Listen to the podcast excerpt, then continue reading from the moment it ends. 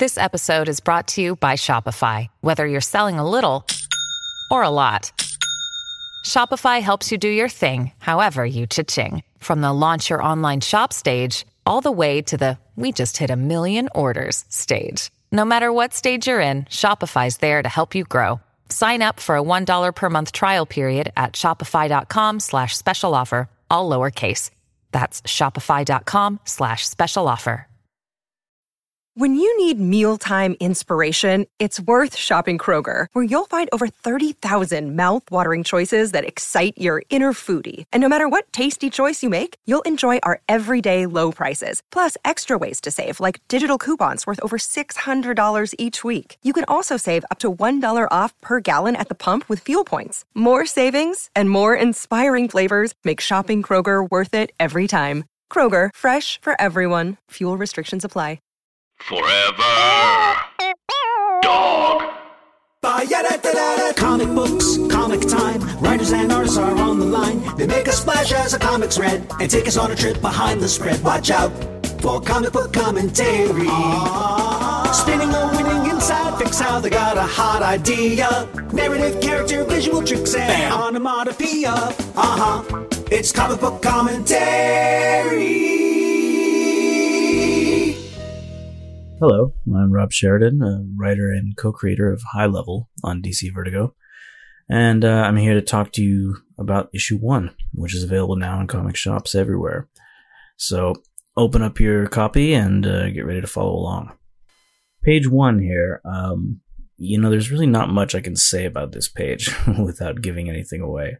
Uh, all I'll say is that it's not going to make sense for a while. It's it's a hint of a much bigger story arc um, that the series is leading up to. We um, we planned everything out of what happens in the series, which is either going to be an 18 issue or 12 issue story, and that was important to me because I didn't want to end up in a situation where we were just dragging it on and making things up as we went along.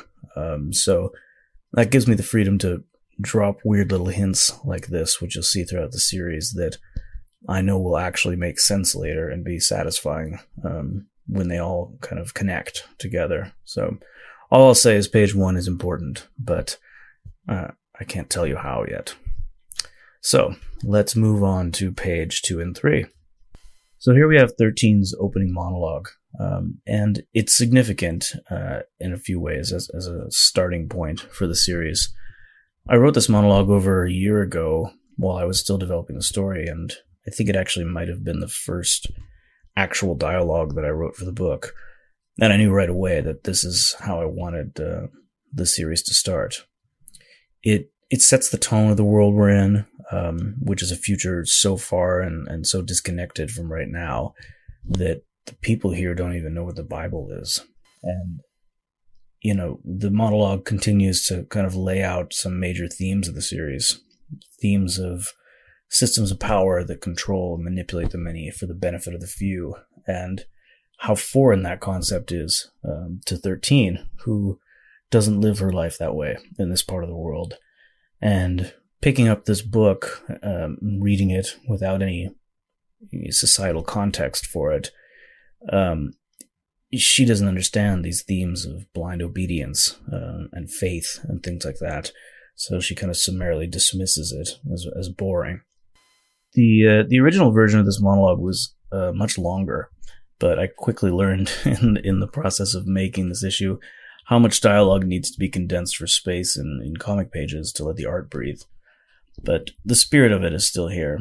Um, one bit of flair that got kind of condensed from the original script was 13 originally was a lot sassier and more judgmental uh, about this idea that people would believe in this book and follow these rules, as she put them, dumb rules, and follow them to their deaths. Um, my editor Andy felt that 13 casting such harsh judgment on religion made her seem immature and bratty, but that was kind of intentional. I want 13's personality to be a bit abrasive, uh, a bit selfish, a bit cocky uh, at the beginning of the story, because she needs room to grow. And she's going on a journey that's not just a physical journey through the world, but also a personal journey. And um, and her glaring flaws as a character at the beginning are important to her growth later on.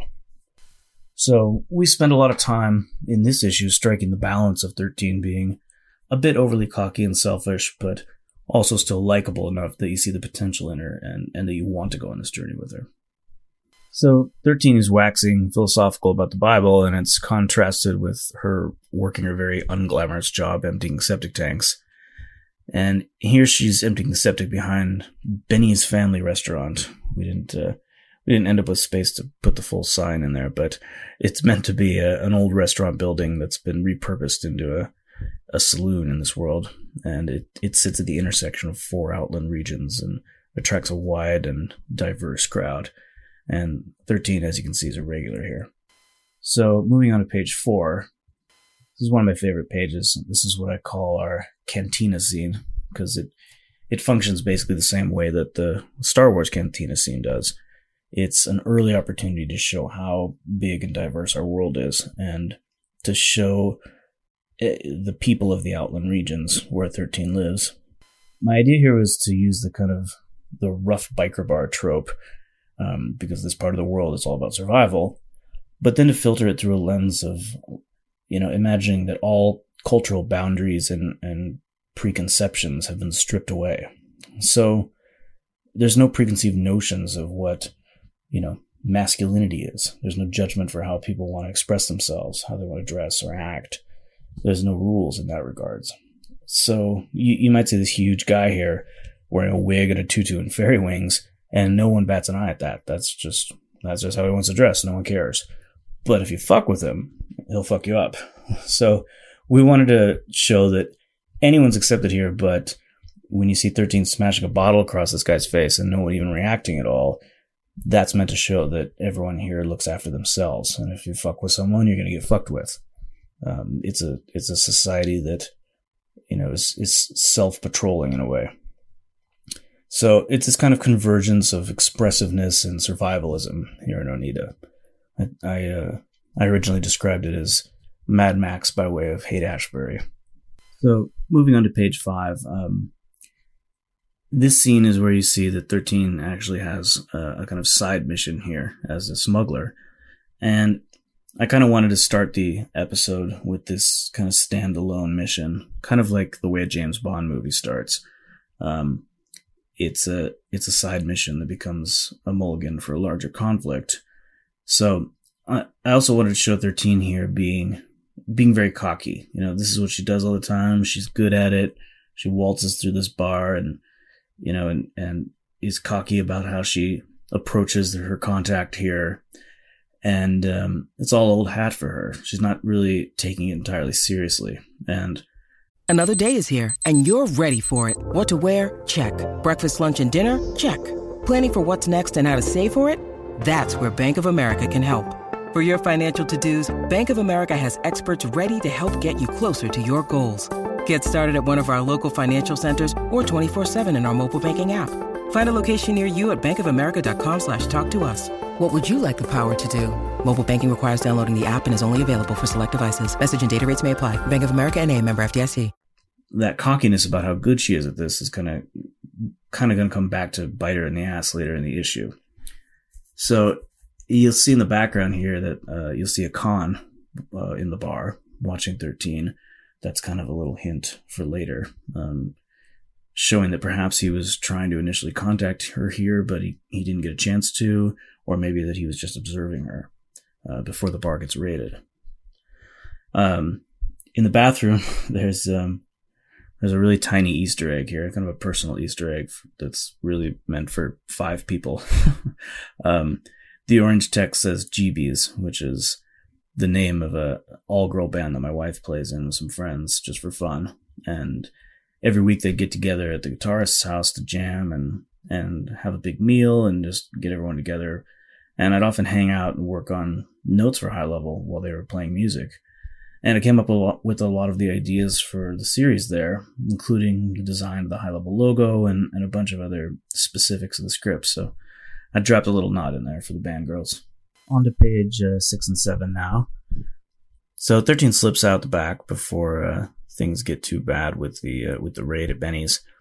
Um, on her drive home here in page seven, um, I love Ezra in the car seat here. That was that was something Barnaby created after I'd originally written Ezra to be sitting on a cushion uh, to show that 13 kind of cares for him like a pet.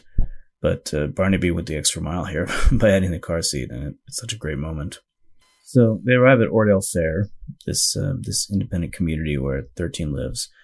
It's sort of a hippie anarchist commune, um, and it's built in the ruins of an old amusement park.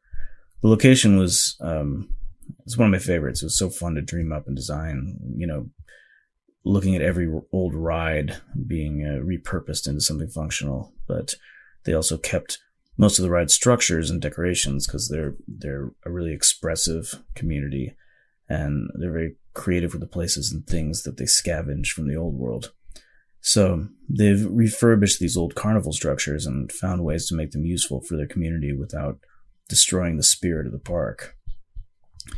And it's it's only mentioned in passing um, in a later issue, but these trees you see here, they're they're these genetically designed bioelectric. The people call them super trees. We um, we pulled inspiration for these from the kind of alien-like desert plants that grow in Joshua Tree. And the idea of super trees is they were created to be able to grow and survive almost anywhere, and their leaves create electricity through photosynthesis that's a real technology that's already being developed right now. So the people of Onida have scavenged these seed kits and discovered that they can grow these strong, adaptable trees that are basically organic solar power grids. And um, that allows them to have electricity and, and thrive in parts of the world where power grids are long gone and parts of the world where people up north think that no one can actually live. But they've found a way to make it work here with, with all these kind of adaptable ways of living. So on to page eight, and um, pages eight through eleven are are where we meet Jasper and and Ima, and you know we get two very different views of of the high level myth um, from these characters, and I don't want to comment too much on these pages. So I, all I'll say is that neither of them are right, but like all myths, they both contain elements of the truth. So let's let's skip to page twelve, and this is probably my favorite scene in issue one. Um, Thirteen is is in her happy place here. She's alone.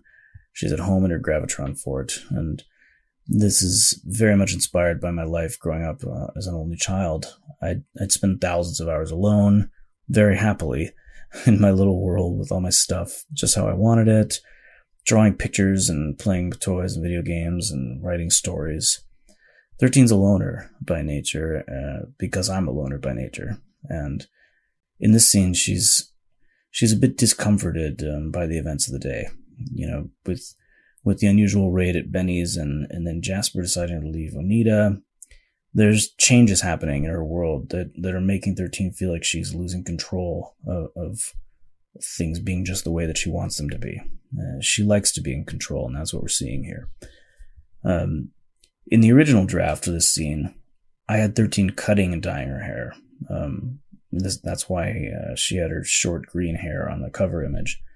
The idea was, um, it was inspired by my wife doing what I think, you know, a lot of people can relate to. Just one night when, um, when everything felt like it was out of control and, and, you know, we didn't know what the future held and there was a lot, there was a lot going on and she just, you know, wanted to feel control over something. So she was drunk and just locked herself in the bathroom and gave herself a frantic haircut. and um, it was just like, ah, everything's spiraling out of control. Fuck it. I'm going to give myself bangs. You know, that's like something you can control. So that's what inspired this scene. Um, because when 13 is isn't feeling in control of things changing around her, she decides to change something she can control, her hair.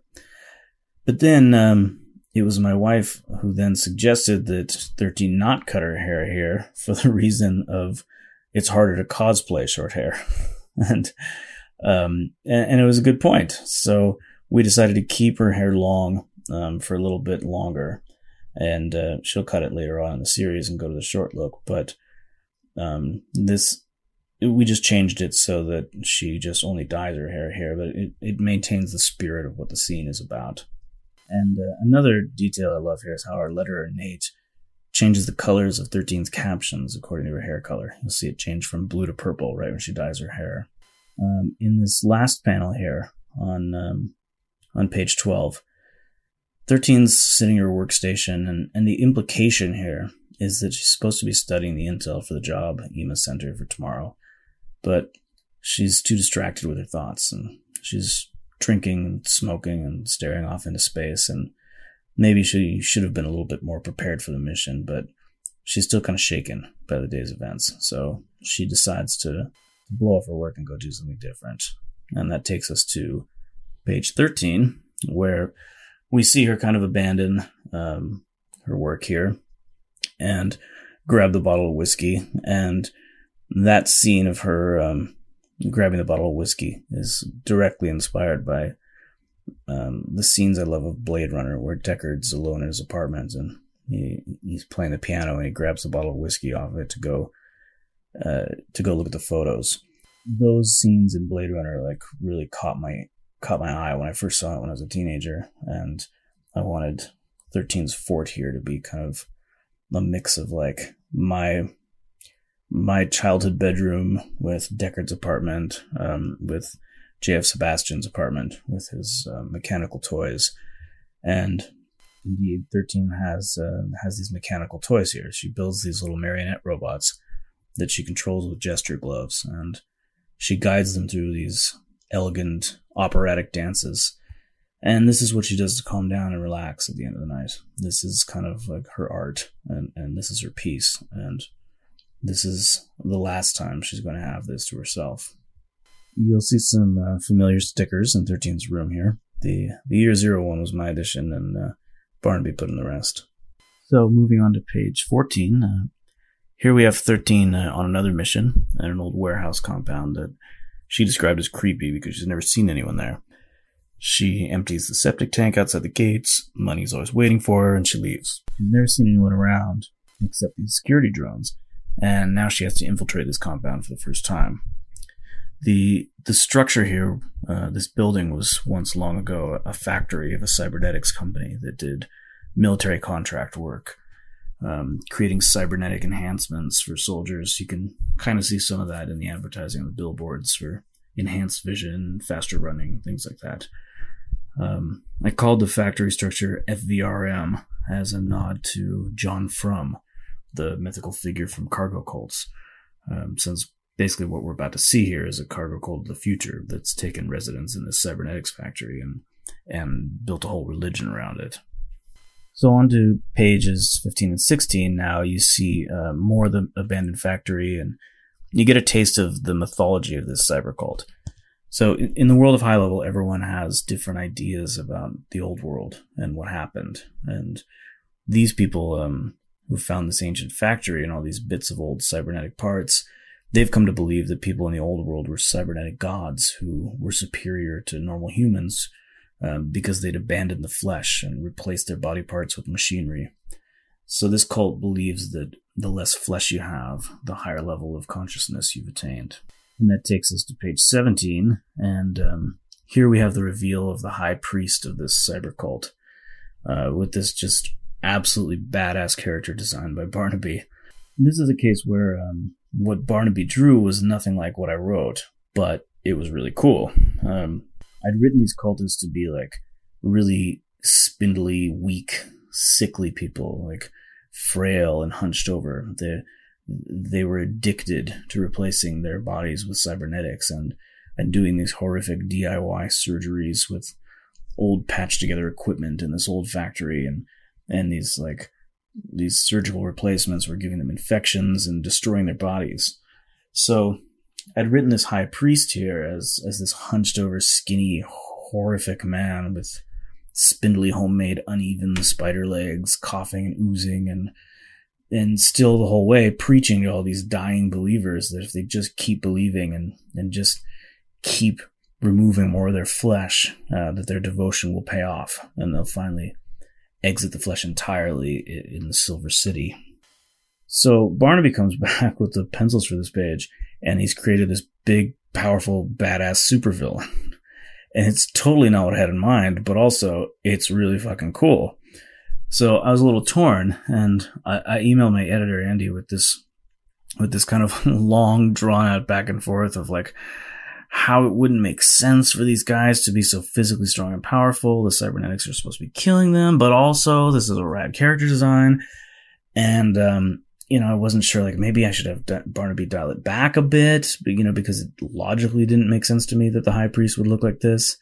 And so Andy replies to this long email that I wrote with just one sentence. This is, this is exactly what he wrote. To quote the directors of Crank 2 High Voltage, sometimes there is the more important logic of awesome. and okay, well, how, do you argue with that? so, so that was it. The character design stayed the way it is, and uh, and our cyber priest is such a badass now that um, that I kind of feel bad that he gets killed off right away. But you know, it's comics. You know, you can always bring people back from the dead. Maybe we'll bring him back. The last few pages um, of the story are mostly banter between 13 and Akan, this this old flame who's appeared kind of out of nowhere to seemingly rescued 13 at the last second um, from this cult. And in, in the banter here, you have 13 kind of at her worst a little bit, you know, now that things are completely out of her control and, and she hates that. So she's frustrated that she got caught on the job, which has never happened to her before. And she can't figure out how it happened. And she's bewildered that Akan has suddenly shown up in this moment. And she's irritated that he, you know, saved her, which is the last thing she wants. So this is kind of an emotionally charged conversation for 13. And it'll continue into the beginning of issue two. And Akan here is just, is trying to explain things to her, like this war that he's wrapped up in and, and this mission he wants her to do. And, and 13 wants none of it. You know, she, she doesn't care about any of that.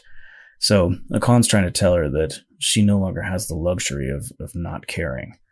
The wars come to her backyard, and, and if she wants things to stay the way they are, she needs to help him with this mission.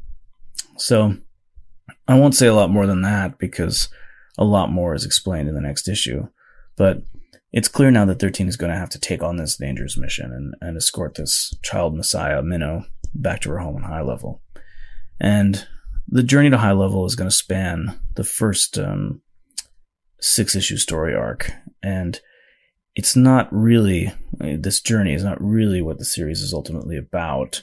Um, it's kind of a a lead in to a much bigger story arc, and the mysteries that are going to be teased along the way are are hints of something much bigger that's going on in this world. So you might think that you know what the story structure is, but by issue seven, it's going to be something completely different. So please, uh, please do subscribe to the series and stick around for the ride and find out the secrets of high level. Thanks for joining me here today. And, uh, if you're not already, you can keep up with High Level on Instagram, Twitter, and Facebook at High Level Comic.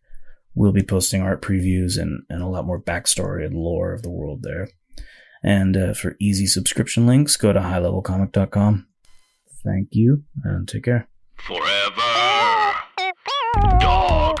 This has been a Forever Dog production. Executive produced by Brett Boehm, Joe Cilio, and Alex Ramsey. For more original podcasts, please visit foreverdogpodcasts.com and subscribe to our shows on Apple Podcasts, Spotify, or wherever you get your podcasts. Keep up with the latest Forever Dog news by following us on Twitter and Instagram at Forever Dog Team and liking our page on Facebook.